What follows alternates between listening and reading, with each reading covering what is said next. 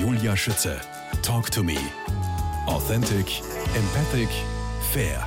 Seit 1990 als Obmann tätig, verbindest du, Herr Kommerzialrat, mit deinem Job in erster Linie besonders die soziale Orientierung, die Möglichkeit helfen, wohltätig sein zu können, unter der Prämisse der Gemeinnützigkeit. Woher kommt dieses ausgeprägte Bedürfnis? Wie bist du als Kind aufgewachsen? Geboren war 1948 in St. Pölten, einem Dorf damals.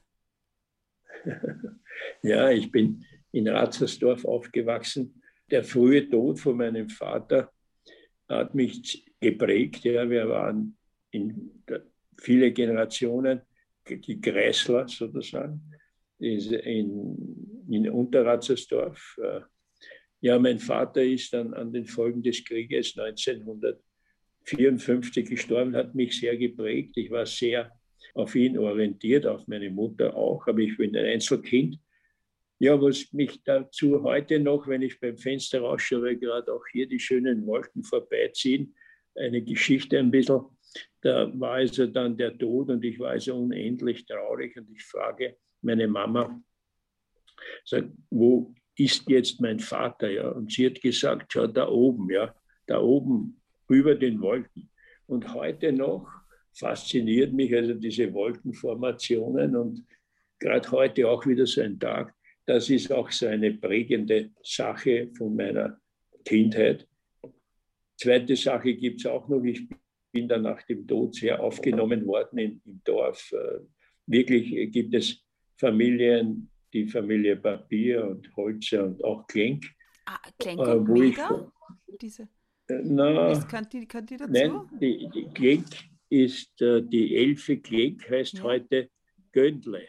Okay. Das ist die Frau Göndle, die BMW Göndle. Ja. Ah, da die Elfe. Wieder. Ja, und wir wohnen heute noch, sind heute noch Nachbarn. Ja. Also die, die zwei Mütter, musst du dir vorstellen, die waren 48 zugleich schwanger. Und äh, das war natürlich etwas im Dorf, ja. zwei Nachbarfrauen. Und die Zeit war also eine Arme. Wir haben also alle sparen müssen. Und die Elfi Klenk, jetzt Göndle, ist sozusagen heute noch meine Nachbarin. Ja. Ja, ich bin jedenfalls bei den Landwirten da, bei den Bauern aufgewachsen und es prägt mich auch heute noch, dass ich also gerne rausgehe in die Natur und auch sozusagen diese Schönheiten genießen kann. Und ganz besonders es der war, Duft des Heus hat es dir angetan. Genau, das war also diese Morgengeschichte. Früher hat man ja jeden Tag noch in der Früh das, den, den Klee und Heu eingeholt zum Füttern der, zu den Tieren. Ja. Und das war eigentlich das Prägende, dass ich da mitfahren habe dürfen. Bei Sonnenaufgang, das war also 5 Uhr, 4 Uhr, 6 Uhr. Und da ist noch gemäht worden und das hat dann frisch gerochen, ja, der Klee. Und es ist dann nach Hause geführt worden und den Tieren äh, gefüttert. Ja, jedenfalls. Und das Größte, was da immer war, da habe ich dann mit dem Traktor, hat man gesagt, vorfahren dürfen. Ja. Also das war das absolut Aufregendste, wenn ich dann mit diesen alten Steirer Traktor, diese 50er, heute sind sie ja noch nostalgische, gibt es eh noch, aber da habe ich dann vorfahren dürfen und dann ist der Bauer, der Papier hat dann hinten aufgeladen. Ja. Also das sind heute noch diese wunderschönen mhm. Erinnerungen. Eine weitere Erinnerung hat mit den Jagdgründen in der Au zu tun ja. und Karl-May-Bücher. Genau. Ja, das ist auch, dann bin ich erwachsen, also ein bisschen älter geworden, sagen wir mal so. Und dann habe ich diese Karl-May-Bücher angefangen zum Lesen und das hat also mich unglaublich fasziniert, ja diese andere Welt äh, und auch das Thema zwischen den Menschen, eben zwischen den Indianern, zwischen den Weißen, zwischen den Roten und eben diese, diese mystische Freundschaft äh, zwischen den quasi Konkurrenten. Und äh, da hat also das wunderbar hineingepasst, diese Aulandschaft, die hat also Freiraum gelassen für Fantasien und so haben wir dann als Kinder sehr gern Indianer gespielt. Ja. Und es war auch schon Ja, es war schon so, früher haben wir ja keine Spielzeuge gehabt, ja. Aber wir, jeder hat so einen großen Pfeil eingesteckt gehabt, haben wir gesagt, das war so ein ganz primitives, gibt es heute noch, ja, so ein Messer, die man so zusammenklappt. Und sonst haben wir nichts gehabt, dann haben wir heute, würde man sagen, Steinschleuder, wir haben gesagt Schlatzen, ja, Schlatzen. Da hat man also von einem Zwiesel, hat man da mit einem Stein dazwischen dann auf alle möglichen Sachen geschossen. Ja. Und das war also quasi unsere Ausrüstung, also ein Pfeil so, und ein Schlatzen. Ja. Und da waren wir praktisch den ganzen Tag im Sommer in der Au unterwegs, um irgendwelche Feinde natürlich zu sehen. Also das war, die Jugend war also mhm. mit einer Glatthosen an und wir haben jeden Baum gekannt und haben auch von dem gegessen. Ja. Also das ist heute alles nur mehr eine Erinnerung. Jetzt, weil du sagst Klotthose, das hat mir unlängst irgendjemand erzählt. Das waren ganz spezielle? Hosen, weil diesen Stoff ja. haben die Amis mitgebracht ja. oder so. Ja. Close hat man ja nicht aussprechen können und deshalb waren es die Klotthosen. Hat deine Mama genau, die genäht? Die Klotthosen, ja. Da, da hat, das waren schwarze Turnhosen, kann man sagen. Also musst du denken, schwarzer Stoff. Ja, das, heute würde man sagen, wir sind nicht die Boxershort oder also die offen unten. Das sind so kurze Hosen ja. gewesen. Schwarz, und das war sozusagen das einzige Kleidungsstück für den Sommer, eine Glotthosen. Das war schwarz und ist ihm bis zu den Oberschenkel gegangen. Ja, war Oma, da hat es einen Gummi gehabt und das war es ja. Und bloßfußig natürlich, ja, mhm. waren wir unterwegs. Du Willi, wer oder was hat jetzt aber in dir das Interesse an anderen Menschen und äh, Sitten naja. derart ausgelöst? Naja, ich bin ein bisschen so auch für Kunst interessiert und ein bisschen, ich denke gerne, was der Sinn des Lebens ist und ich glaube, dass zum Beispiel der Sinn des Lebens ist, dass wir uns eben helfen. Ja, wir sind also alleine fast nicht lebensfähig und das ist mir schon zeitig irgendwie aufgefallen, mhm. dass je mehr wir zusammen halten und uns teilen, umso besser ist das Leben. Ja. Das bemühe ich mich und ich habe noch immer Glück, so wie jetzt, da ich mit dir sprechen darf, dass du an mich denkst und heute sagst, okay, dieser Gelbwille soll da irgendwas erzählen. Nein, nicht irgendwas. Auch sowas. Wilhelm Gelb, Herr Obmann, nach der Hauptschule hast du die Bundeshandelsschule St. Pölten noch gemacht. Mit welchem Ziel? Du wolltest doch eigentlich Lokführer werden, weil ja. aufgewachsen ja, ja. in der Eisenbahnerstadt oder wie? Nein, nein, das war was mit der Ferne, das Fernweh. Ja, das, was man heute als Astronaut nennt, war in dieser Zeit der Lokführer. Ja. Okay. Also das war so dieser, dieser, das Maximum, was man gekannt hat. Mein, mein Ziel war immer, das war ganz was Einfaches, mir ich bin sehr arm aufgewachsen. Meine Mama, das Geschäft ist immer schlechter gegangen. Wir waren so eine kleine Kreislerei, dann sind die ersten Supermärkte gekommen. Und es war ein hartes Leben. Sie war alleine, wir waren alleine, ich habe keinen Bruder, meine Mama. Da hat es noch die Anna-Tante gegeben und dann mich. Und es war eigentlich ausschließlich, dass ich arbeite, dass ich bald ein Geld verdiene. Und das, darum bin ich sozusagen diese zwei Jahre Bundeshaus Schule war das kürzeste, wo ich praktisch einen Abschluss gehabt habe. Mhm. Und äh, ich hätte sonst was gelernt. Das Studium war unvorstellbar für mich. Äh, das hat es also nicht gegeben äh, von der finanziellen Lage her. Und so war es eigentlich, da hat es mich da hineingetrieben, auch, glaube ich, geleitet äh, vom Glück, dass ich dort an Land gehen habe dürfen in dieser Genossenschaft. Weißt, ich und kann vorher auch in der Finanzkammer. Jetzt so wie du erzählst, ja, so zielstrebig und ähm, bedacht und, und mutig und ein bisschen so ein Draufgänger. Ich kann mir das überhaupt nicht vorstellen, dass du so wenig Erfolg bei den Mädels gehabt hast. Naja, das war schon, ich war mal erstens optisch äh, kann man sagen, zum Vergessen. Ja, in dieser Zeit, ich war da 68, da, ja, ja, da hat man schlank sein müssen. Ich war immer dick. Ich habe so eine schiefe Nase, ich habe keine Falten gehabt. Ich habe du hast keine Falten gehabt? Nein, ich war. Verkehrte Welt, oder? Naja, da war ja da, da war so, so, so Dings wie dieser Mike Jagger, ja. Da von den Rolling Stones. Also der Mick Jagger, also, ja. Ja, die, die gut, der ist ja da, die, alles ja. andere schön. Naja, aber, aber so, da hat es diese Flower Power und das die war Mädchen waren dann natürlich okay. schon auf diese oh Sportler. Und ich war nicht sportlich, ja. Und ich war eben kein Typ. Kein, ich habe die Freundin der Freundinnen immer, mit denen habe ich tanzen dürfen. Aber wie Aber hast du denn dann, wie hast du denn dann deine Sonja kennengelernt und erobert? Naja, mit Geduld. mit großer Geduld. Was heißt das? Was heißt ja, ja. das? Erzähl. Naja, Geduld, da muss man lange, lange oh Geschichten erzählen und, und hoffen, dass, dass neben den oberflächlichen auch noch ein bisschen sozusagen die andere Seite bei oh, Frau Willi, das hast du offenbar exzellent gemacht. Gemeinsam habt ihr zwei Kinder, die Julia ist 39 mittlerweile, der Jakob 30. Ihr beide seid vierfache Großeltern. Jetzt, was mich interessiert, worin liegt denn für dich der größte Unterschied zwischen Eltern und Großeltern sein? Eltern, Großeltern. Naja, für mich der Unterschied selbst. Da muss ich nachdenken. Weil für mich ist sozusagen Familie da gibt es einen Spruch, ja, jeder Vater liebt seinen Sohn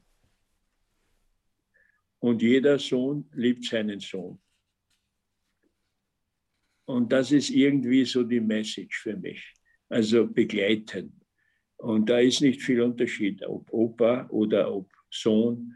Ich versuche ein, ein Begleiter zu sein. Mhm. Und die Familie sozusagen ist eben mein Zuhause. Und die, ich habe zwei Familien. Ja. Die eine ist diese Geldfamilie, die so wunderbar ist, weil ich eben Glück habe.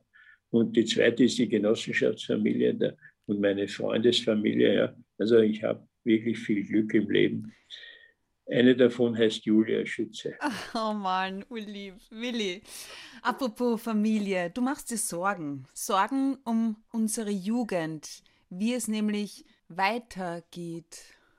Wie darf ich das verstehen? Naja, naja, schon, es ist viel aufgebaut worden. Ja, also, meine, du weißt ja, die 100 Jahre, wenn wir von denen reden.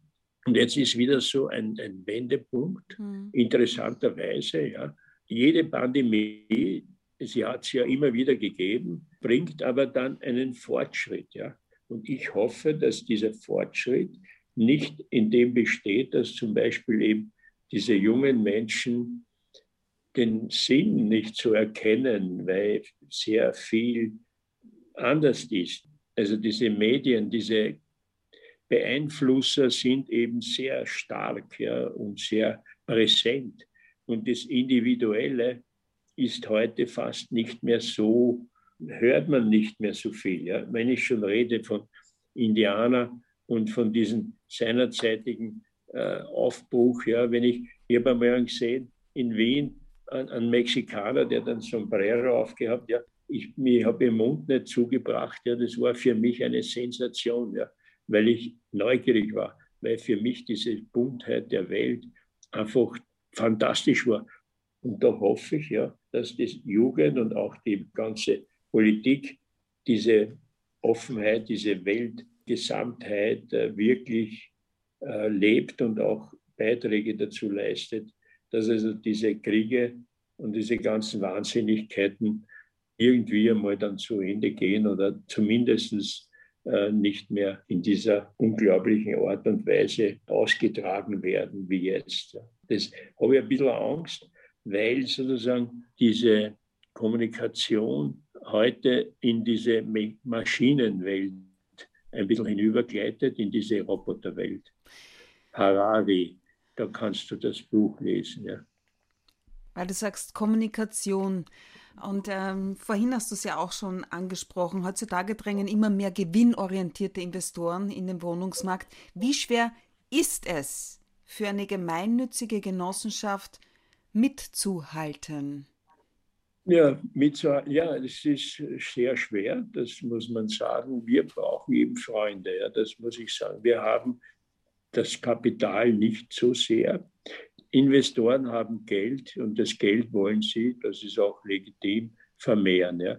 Eine gemeinnützige, und das ist auch ja meine, mein Bemühen, dass man hier ein Gegengewicht aufstellt, dass eben leistbares Wohnen und sicheres Wohnen eben für die normalen Menschen ermöglicht wird.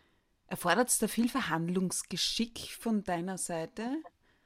Hast du da so ein Gespür für die Menschen auch, wie du wen nehmen musst, dass du zu deinem naja, Ziel kommst? Ich glaube, es ist, ich glaube, dass man, wenn man Menschen gerne hat, dass man eben gerne spricht, äh, dann ist da ein, eine, eine Basis und man spürt natürlich schon, ob der sozusagen auch bereit ist. Das glaube ich, dass man hier eine gewisse sensible Ader entwickelt. All das nutzt nichts, wenn man kein Glück hat. Ja. Du brauchst das Glück am Ende des Tages und die Hoffnung, dass es gut wird. Junges Wohnen, betreubares Wohnen, wird es in diesen Bereichen in Zukunft deutlich mehr Engagement brauchen? Wie ist da deine Einschätzung? Nein, ich glaube, es ist wirklich viel geschehen. Mhm. Also ich glaube auch, dass diese Wohnungsthematik äh, wirklich gut aufgearbeitet worden ist seit dem Krieg. Äh, man muss, glaube ich, sogar aufpassen, dass das nicht über das Ziel hinausgeht, nämlich Inwiefern? mit dem, naja, dass Wohnraum errichtet wird, der eben vielleicht nicht mehr für die breite Masse benötigt wird. Dass sozusagen zu viel gebaut wird, ja. Dass eben hauptsächlich gewinnorientiert gebaut wird, aber nicht bedarfsgerecht.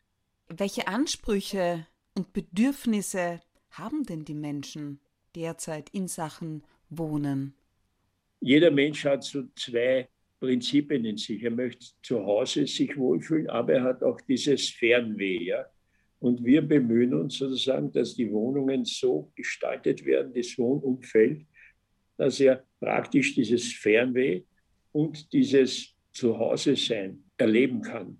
Das heißt, dass ihm genug Beides. Geld überbleibt am Ende, dass er auch ja, einmal auch, in die Ferne. Aber auch wenn er, ja, aber auch wenn er zum Beispiel nach der Arbeit nach Hause geht, mhm. dass wenn er in das Haus hineingeht, dass das ansprechend ist, dass das nicht irgendwie düster ist, dass das irgendwie depressiv ist, ja, dass, dass man durch eine Schlucht sozusagen zu seinem Haus, zu seiner Wohnung findet und dass hier freie Räume sind und zum Beispiel machen wir so Turngeräte vor den Türen.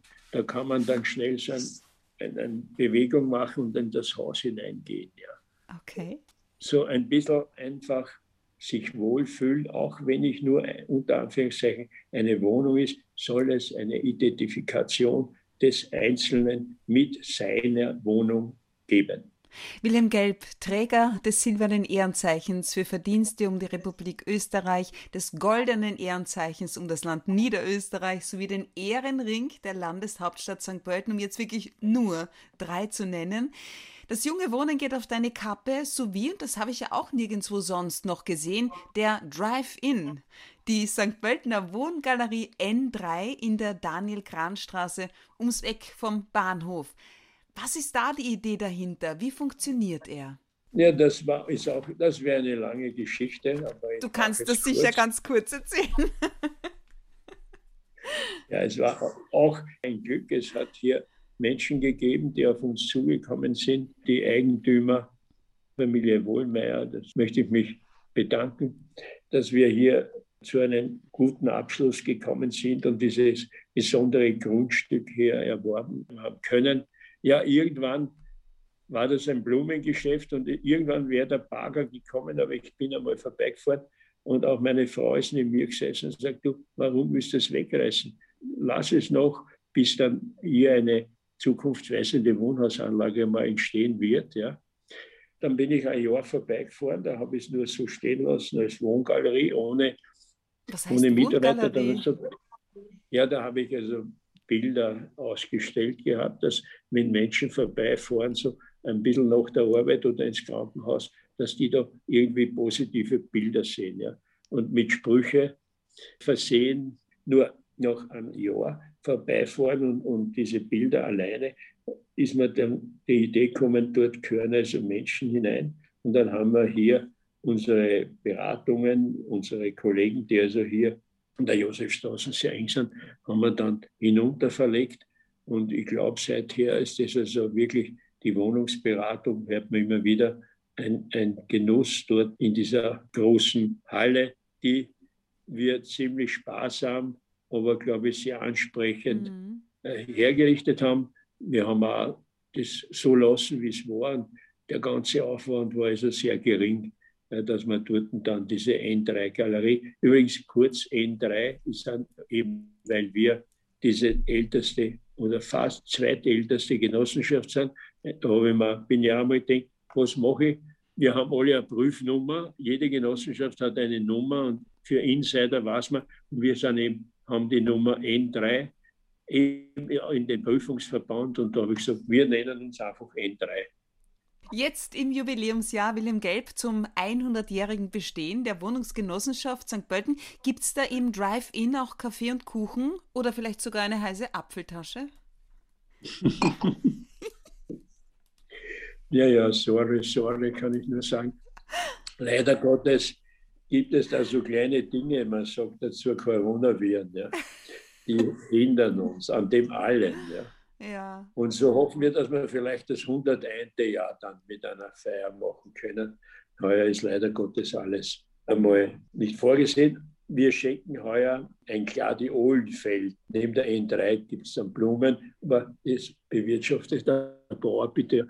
Es muss also ein bisschen zahlt werden dafür, aber die Gladiolen, das Symbol ist einmal für heuer. Du, bei, der, bei diesem Drive-In, bei der Wohngalerie N3, ja. das heißt, ich bekomme da, wenn ich dazu fahre, Informationen, welche Wohnungen gerade frei sind. Werde ich da aber auch informiert darüber, welche Förderungen es gibt? Ja, ja. Du musst dir jetzt einen Termin geben lassen. Leider, das, du weißt, jetzt sind diese Maßnahmen, aber da sind dann sechs Mitarbeiter drinnen, ja, und das sind unsere Spezialisten Du kannst dich dann über alles erkundigen, was also das Wohnen betrifft, sei es jetzt der Finanzierung oder auch natürlich, welche Wohnungen wir gerade anbieten. Wir haben auch so eine Laufschrift die, drüber, wo immer ein, ein Wohnhotspot sich hier den Vorbeifahrenden anbietet. Es ist auch noch ein bisschen was in der Nacht, wenn man vorbeifährt und wenn man schaut, ist so konzipiert, dass man die Rückwand sieht und dort wird auch immer projektiert, was sehr aktuell ist. Ja. Wenn du mal vorbeifährst in der Nacht, dann kannst und du bist irgendwie einsam, kannst du dort stehen bleiben und ein bisschen hineinschauen. Es ist immer, immer was Aktuelles groß an der Wand projiziert. Ja. Mhm. Sei es ein schönes Bild oder auch jetzt natürlich ein Interview mit mir anlässlich des 100-jährigen Bestehens.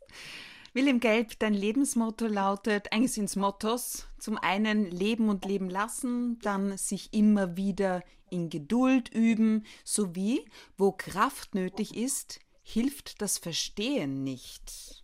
Hast du da so deine Erfahrungen gemacht? Ja, du hast mit dem begonnen ein bisschen. Das ist dieses Mutigsein. Mhm. Ja. Das ist auch jetzt sowas. Es ist ein Beispiel, wenn man kräftig ist, wenn man gut gesund ist und es ich sage nur zum Beispiel eine Frau, eine, man sieht eine alte Frau, die, die fällt um. Und ich denke, ist die arm, ja, die fällt um und ich gehe weiter, da ist gar nichts. Nein, ich muss also stehen bleiben und muss helfen. Und das kann man auf vielen Dingen natürlich machen. Es nützt nichts, wenn ich jammere, ich muss was tun. Ja. Ich muss mich einbringen und das ist damit gemeint. Ja. Also es hilft nicht nur das Verstehen, sondern ich muss was tun. Kraft ist notwendig. Und das ist eines meiner mein Bemühen, dass ich ihm wirklich helfe. Nicht nur sage, Mariana, bist du arm oder halt, ja, es wird schon werden, sondern nach Möglichkeit einen Beitrag zu leisten. Und wenn es nur eine Zeit ist, wo man miteinander plaudert. Herr Kommerzialrat Wilhelm Gelb, Obmann der Allgemeinen Gemeinnützigen Wohnungsgenossenschaft St. Pölten, vielen Dank für deine Zeit, deine Einschätzungen und dein Engagement. Alles Gute nochmal zum 100-Jahr-Jubiläum der Wohnungsgenossenschaft St. Pölten und auf Wiederhören und Sehen. Ja, alles Gute. Ich danke dir vielmals. War wie immer sehr charmant. Mach es weiterhin so, wie du es schon bis jetzt machst und viel Freude am Leben. Servus.